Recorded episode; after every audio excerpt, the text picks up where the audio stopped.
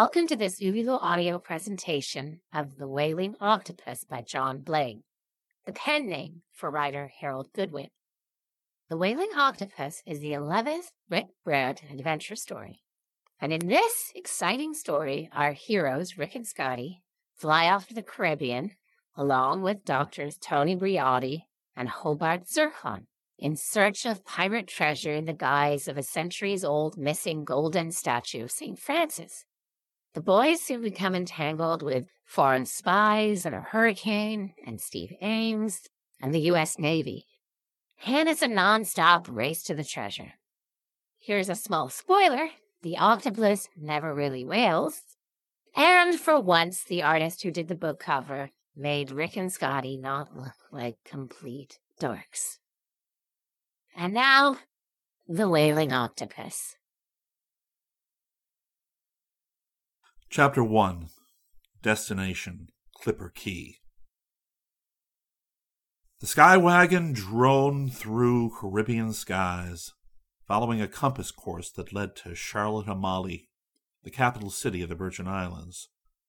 With eager interest, the four people in the small plane watched the blue water below.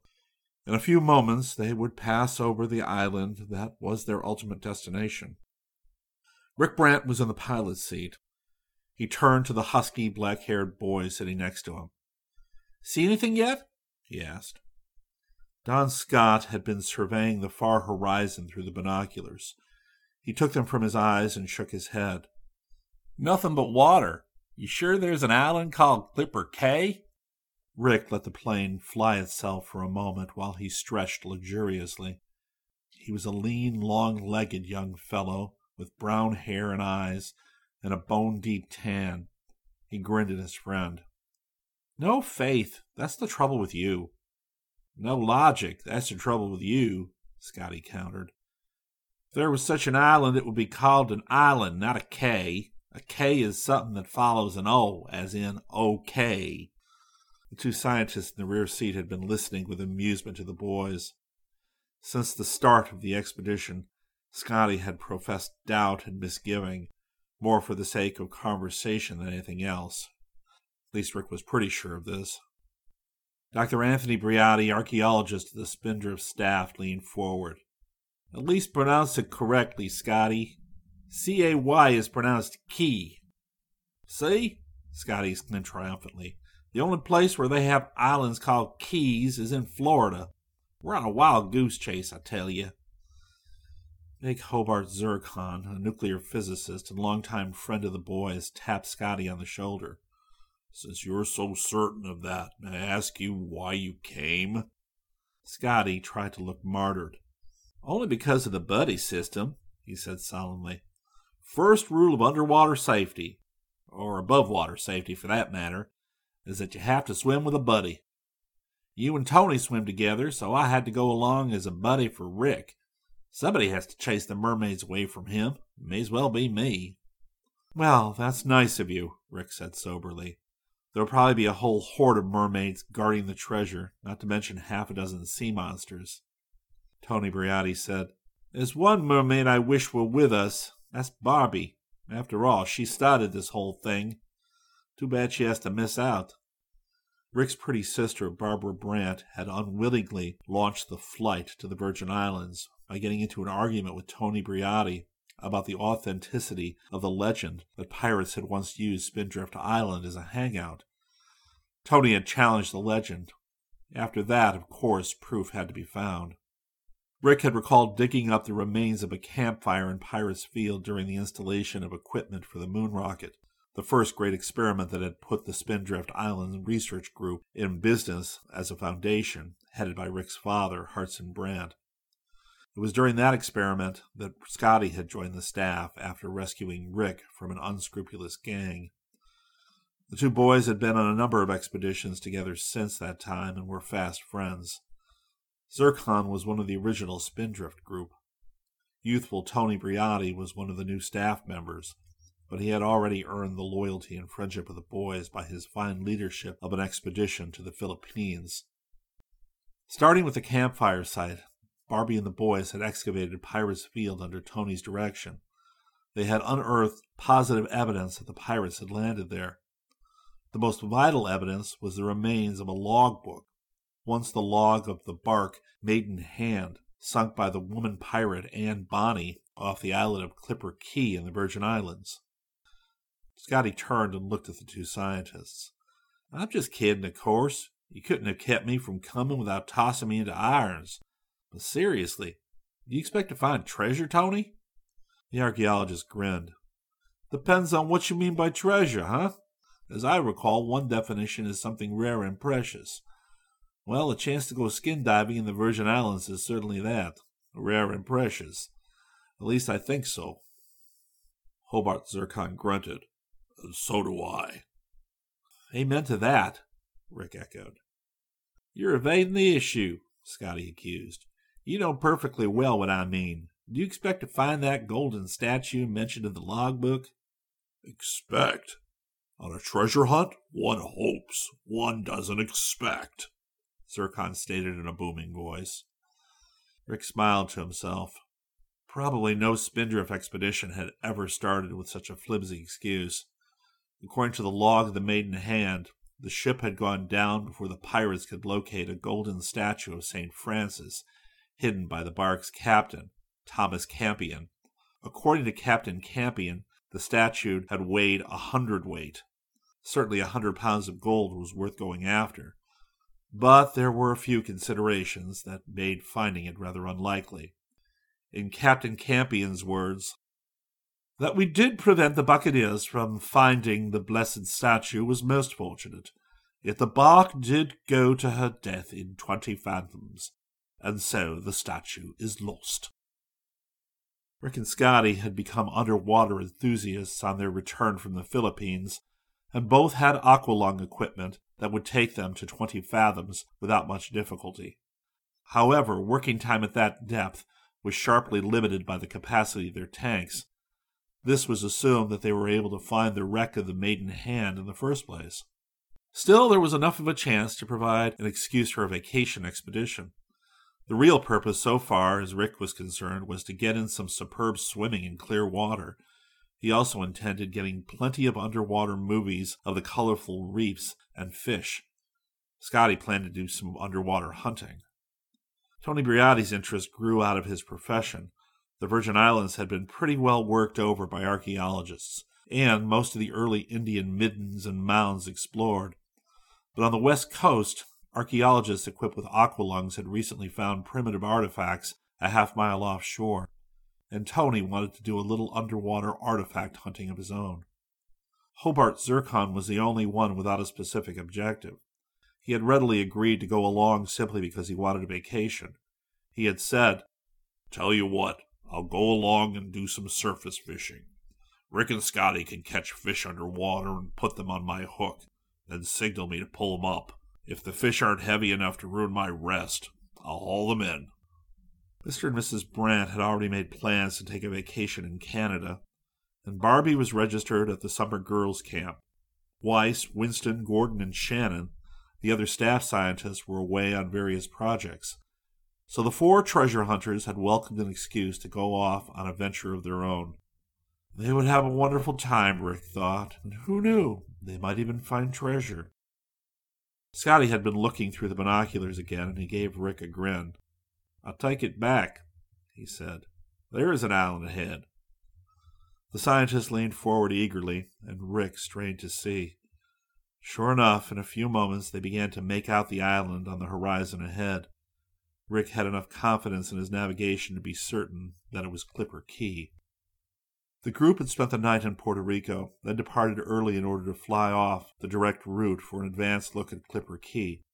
Rick didn't intend to land.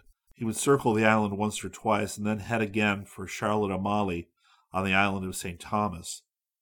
Scotty asked, Where does the word key come from anyway? Tony Briotti answered, Comes from the Spanish, Scotty. It means island or islet. However, the Spanish got it from the Taino people, who were the Indians in the Antilles. The island was close enough now so that they could discern its shape. Rick saw that it formed a rough crescent running from north to south. It was a mile long and perhaps a half mile wide at its greatest width, tapering to the horns of the crescent. He saw also that the color of the water changed gradually from the fathomless blue of the ocean to the green of shallow water. Inwardly excited, he put the nose of the plane down and let the small craft pick up speed. Scotty grinned his pleasure, and Rick knew that his pal was just as excited in spite of his joking skepticism. Rick leveled off at an altitude of 4,000 feet and put the plane in a wide circle. Zircon leaned over Tony to look out the window, and Rick had to compensate in a hurry because the big scientist's weight threw the plane out of trim. And Scotty, just as eager, leaned over to Rick's side, and the trim had to be corrected again. The island was a travel agent's wildest dream.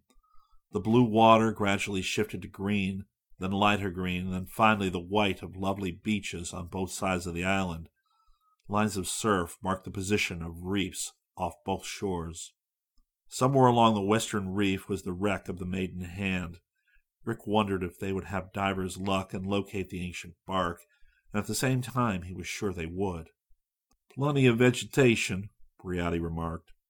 Probably palms, perhaps some mangrove. Zircon agreed. Take us down for a closer look, Rick. Rick obliged by standing the sky wagon up on a wing and sliding down as quickly as safe flying allowed. He too wanted a closer look. He cast a glance at his gas gauge.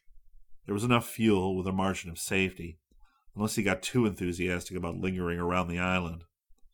He leveled off again at a thousand feet and flew up the east coast, between the outer reef and the beach.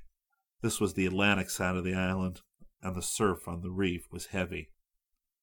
Cottages, Scotty called. Look. They counted seven on the eastern side of the island, most of them near the middle. It was hard to see details along the palms, but they seemed small and unpainted, like fishermen's shacks. Rick reversed course and flew down the western side, they counted five more. One fairly pretentious beach house was near the northern tip of the island. In general, the houses on the western side seemed better kept and slightly larger. A few houses had small docks off the southern tip of the island, and on the western side a boat was trawling. The occupants waved as Rick flew over. Wonder which house is ours? Scotty asked. They didn't know, of course. Arrangements for a beach house had been made for them by a friend of Zircon's, and not until they landed at Charlotte Amalie would they get the details. The same friend, Dr. Paul Ernst, had also arranged for a boat to be used as a diving tender. Rick was tempted to land in the smooth water off the western shore. The sky wagon had been equipped with pontoons for that very purpose. They had realized that no landing place would be available on the quay for a wheeled aircraft. But there was little to be gained by landing now when they didn't even know which house would be theirs. Besides, there were supplies and equipment to be picked up and charts to be obtained, and the sky wagon needed to have the tank topped off, since they couldn't very well carry aviation gas to the island. Reluctantly, Rick asked, Anybody want to see anything else? Not me, Hobart Zircon said flatly. I want to get to Charlotte Amalie so we can get started back. That water looks clear enough to drink. Do you see any signs of wrecks on the bottom?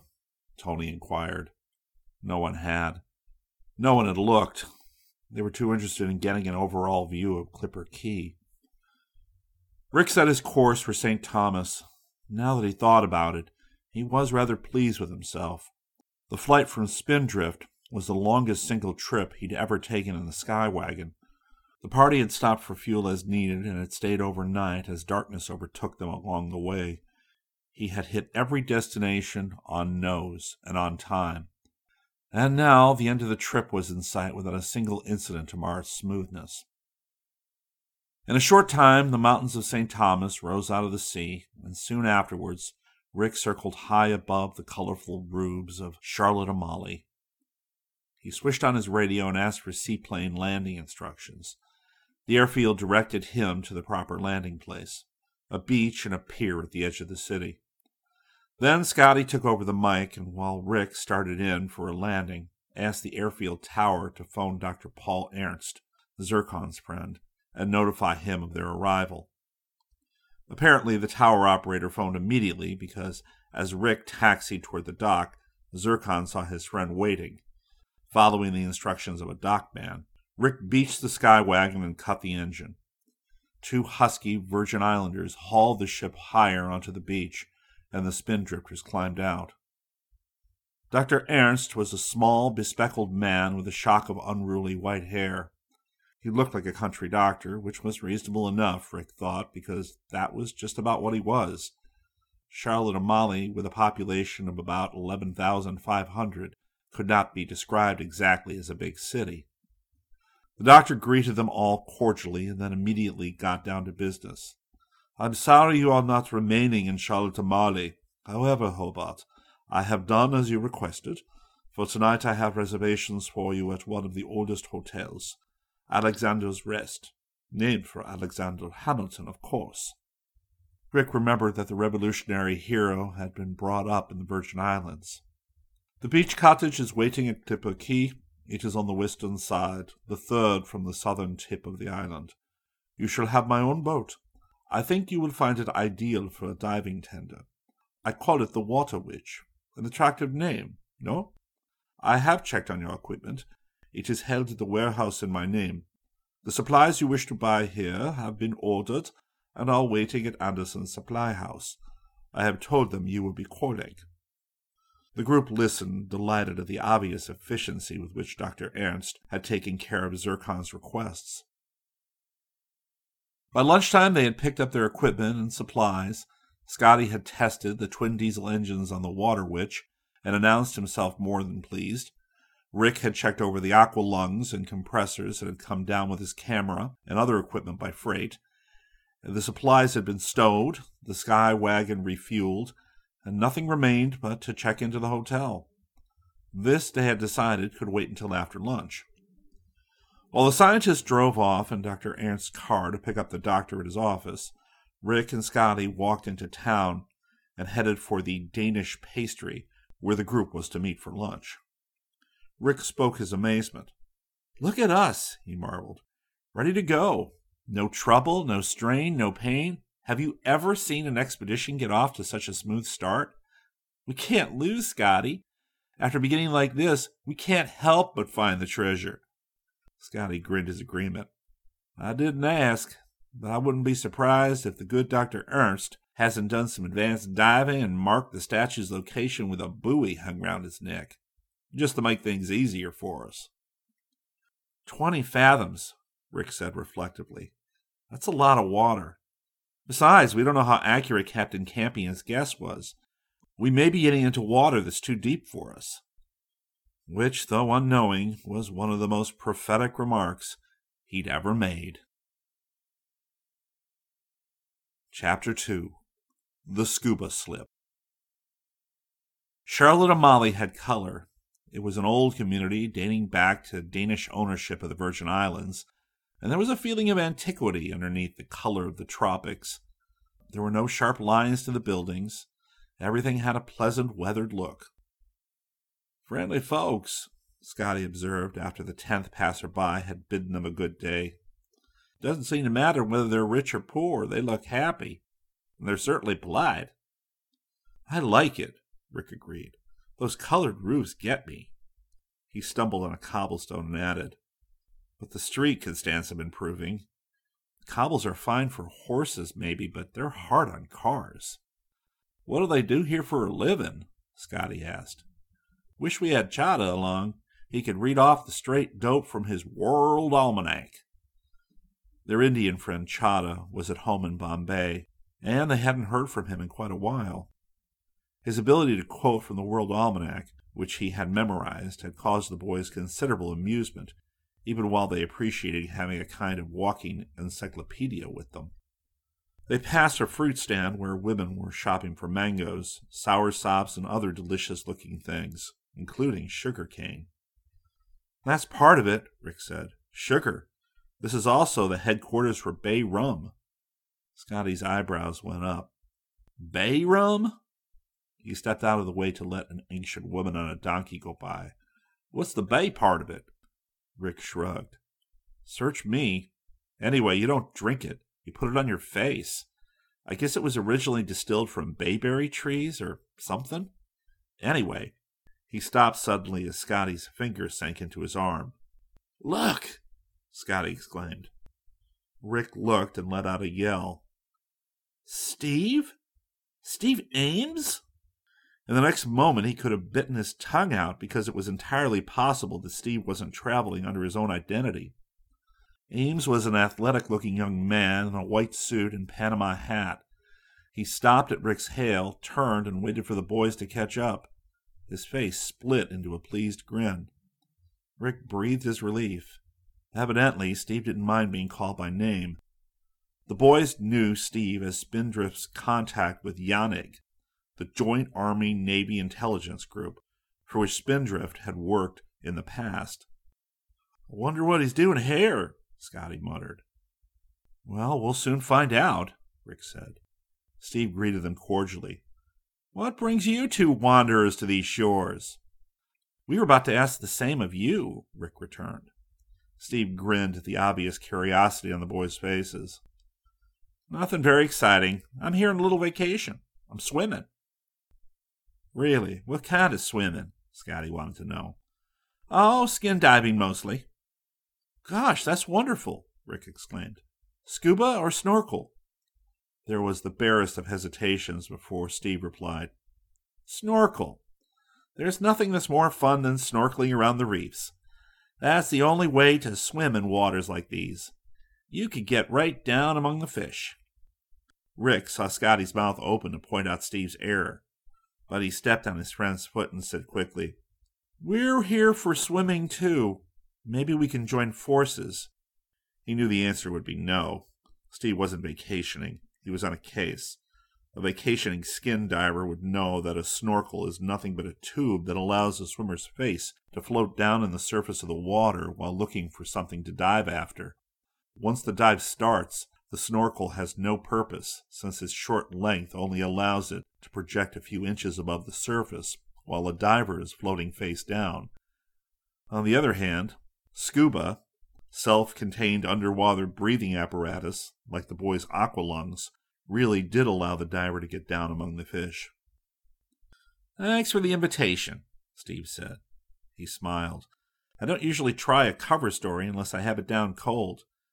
Just for my future guidance, where did I slip up? Your faces were quite a study there. Rick told him. Steve nodded. Thanks. I just got here on the morning plane. I haven't even been briefed yet. By tonight, I'll be an expert on skin diving. The statement only whetted further Rick's oversharp curiosity. If Steve was to be briefed on skin diving, it sounded like a case that would interest him and Scotty. Steve continued to smile. I don't want to linger too long. Want to give me a hand? Rick refrained from shouting and merely nodded his head. Scotty, with only slightly less restraint, said, You know we do. Fine. Don't look. In the doorway of the tailor shop is a dark complexioned man in a gray sharkskin suit. He's a tail. He picked me up at the airport. I don't know the town well enough to lose him easily in broad daylight. Never been here before. Take him out for me? Rick and Scotty nodded. Neither looked toward the doorway. How will we get in touch with you? Rick asked. Steve hesitated. There's no one I'd rather see more of, and no one I'd rather have on my side. But this case is not for you guys. Just do me a favor. Forget you ever saw me.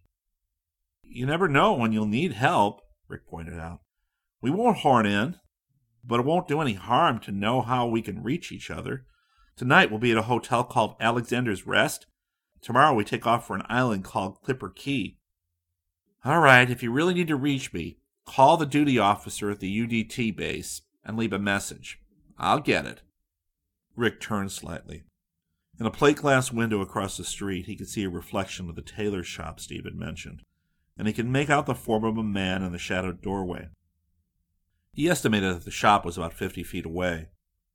Scotty was also measuring the situation. He said, Walk away from us, so the tail will have to come by. Steve nodded. He shook hands, gave them each a grin, and was gone. Rick said loudly, Give me your shoulder to lean on, Scotty. I've got a rock in my shoe. Scotty obliged, and Rick half turned as he did so. He saw the man in the gray sharkskin suit saunter out of the doorway and start toward them. Rick balanced on one leg, one hand on Scotty's shoulder, the other hand fumbling with the shoelace as he lifted his foot. The tail walked toward them, unfolding a paper as he did so. He was apparently devoting his full attention to the paper. His actions said he didn't even know the boys existed. You ought to get tighter shoes, Scotty observed. Then you wouldn't get stones in them. Save the advice, Rick grunted. I've got a knot in the lace. The man came abreast of them, between Rick and the building, and in that moment, clawing wildly for balance, Rick lost his hold on Scotty's shoulder. He fell squarely against the man in the gray suit and crushed him into the building. Hey, the man yelled. What's the idea? Scotty rushed to the rescue, took the fallen shadow by the shoulders, and tried to pull him to his feet. This only made matters worse, since Rick was stretched across his legs. I'm so sorry, Scotty said. Gosh, I'm sorry. He just slipped. Here, let me help you up. Get off me, the man yelled. Rick tried and lost his balance again and fell against the man's chest, pinning him to the sidewalk. Scotty groaned. Rick, you clumsy ox, get off the man. I'm trying to, Rick said plaintively. My shoe came off. Here, help me up. Help yourself. I'm trying to help this gentleman, Scotty returned sharply. Rick rolled clear, and Scotty got the man to his feet. He was something less than spotlessly clean, thanks to the dust of the road, and there was a rip in the arm of his coat. Look at that!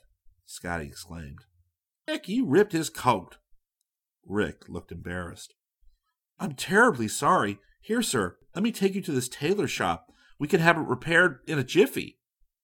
Forget it, the man snapped, and get out of my way. I'm in a hurry. It was all my fault, and I refuse to take no for an answer, Rick said firmly. He took the man by the arm. Come on, it'll only take a second. You can't walk around town like that. I insist on having your suit repaired. I'm sure that the tailor can mend it so that no one would ever notice. No, the man grated. Please stand aside. Both boys had managed to block the sidewalk. Please, Rick pleaded. This is terribly upsetting. We really should have the damage to your suit repaired. The man's dark complexion was turning a grayish pink with rage. Rick estimated quickly. If he knew Steve Ames, the JANIG agent was long gone, and the tail would not catch up with him again. They had delayed the shadow for perhaps two minutes, but for Steve that would be more than enough time. Rick stepped aside. Very well, if you insist. I do. The man brushed by and hurried off. The boys looked at each other and grinned. He won't catch Steve, Rick said. Not a chance. Well, my clumsy friend, shall we put your shoe back on and go meet the others for lunch? We shall, Rick returned. Indeed, we shall. He slipped his shoe on and tied it quickly. Wasn't it interesting where Steve said we could reach him? Steve had said at the UDT base. That meant simply at the home of the Navy frogmen, the underwater demolition teams. No wonder Steve had said he would be an expert on skin diving by nightfall. He was going to be with the most expert experts of all. Rick sighed. Just our luck. He doesn't want us on the case. Wouldn't it be great to work with the Navy frogmen? We would learn plenty. Forgetting St. Francis? Scotty inquired. There he lies, twenty fathoms down, probably covered with barnacles and waiting to be rescued. And you want to go fogging off with the frogmen? All right, okay, Don't rub it in. We'll go back to being interested in the Bark Maidenhand and St. Francis and pirates. Let's cast off, Mahardy. The Danish pastry was only a few blocks away. Dr. Ernst and the Spindrifters were already seated. The boys joined them, with apologies for being late, but without mentioning their meeting with Steve Ames. There was nothing to be gained by bringing the matter up in front of Dr. Ernst. They could tell Zircon and Tony later. Zircon knew Steve, but Tony didn't. Over dessert, Dr. Ernst reached into his bag and brought forth a chart. I thought you might need this, he said.